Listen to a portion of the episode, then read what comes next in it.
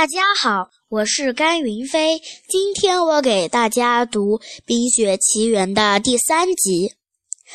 就在这个时候，满腔委屈的艾莎爬到了山顶上，那里荒无人烟，她不需要顾及任何人。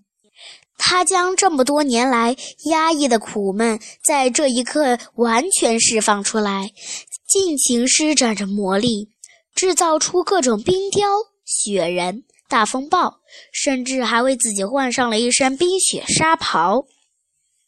在接近山顶的地方，艾莎用魔法制造了一个水晶般的冰雪宫殿。她感觉自己终于找到了自我。虽然她现在仍是孤身一人，但是心中却散发着淋漓尽致的痛快。那是一种实现自我存在意义的快乐。而此时此刻，安娜只想快点和姐姐见面。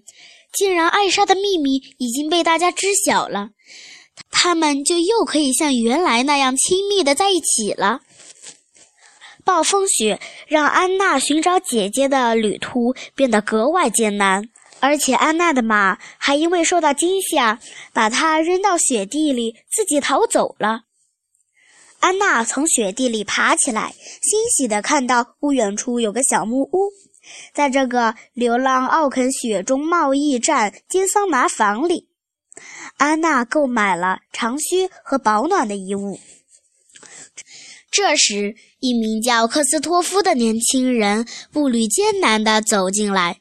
他是个采冰人，他郁闷极了。这场突如其来的暴风雪害得他没了生意。克斯托夫说：“这场暴风雪来自北山。”听到这话，安娜不停地缠着他问各种问题，想从中打探到关于姐姐的消息。安娜为科斯托夫和他的驯鹿购买了一些补给品，她恳请科斯托夫带她登上北山。在安娜的软磨硬泡下，科斯托夫终于同意了。明天一亮，我们就出发。不行，安娜说：“我们现在就走。”在路上，安娜把在艾伦戴尔王国中发生的事情告诉了科斯托夫。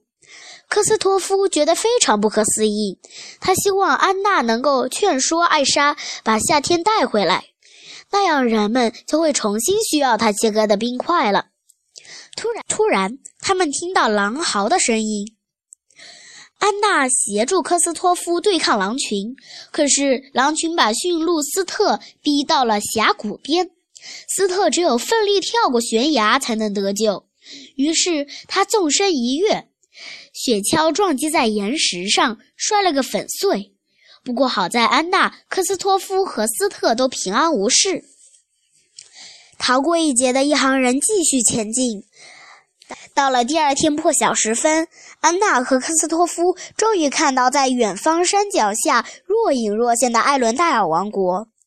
看到整个王国仍然处在冰天雪地之中，他们感到非常沮丧。朝树林深处走去，他们看到了艾莎用魔法为这里制造的一片神奇的景象。我从来没想过冬天也能。这么美丽，安娜吃惊地感叹道。可是到处都是白茫茫的。一个声音响起：“增添点颜色该多好啊！我想要是有深红色或者是黄绿色就更完美了。”在他们身后出现了一个活生生的雪人。我叫雪宝，他兴奋地自我介绍着。原来他就是艾莎与安娜儿时一起。玩雪时堆的那个小雪人啊！安娜请雪宝带他们去找她姐姐。我们需要艾莎把夏天带回来。她说：“我一直都很喜欢夏天。”听了安娜的话，雪宝陷入了无限遐想中，悠悠地说着：“温暖的阳光照在我的脸上。”把我的皮肤晒成了健康的小麦色。可安娜和克斯托夫听着这番话，却想：夏天对于雪人来说可不怎么好吧？在艾伦戴尔王国，汉斯正努力让大家保持冷静。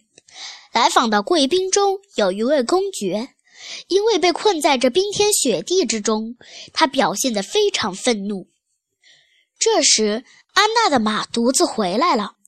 安娜公主肯定遇到麻烦了，汉斯高声喊道：“我需要有人跟我一起去找她。”公爵说：“他的手下可以加入寻找公主的队伍中。”此时此刻，安娜发现通往山顶的小路越来越陡峭了。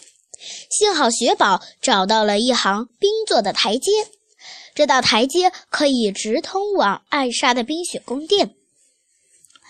当他们沿着台阶走到顶端，安娜不禁被眼前的景象深深震撼。哇！她睁大眼睛，倒吸一口气道：“这个冰雪宫殿可真华丽呀！”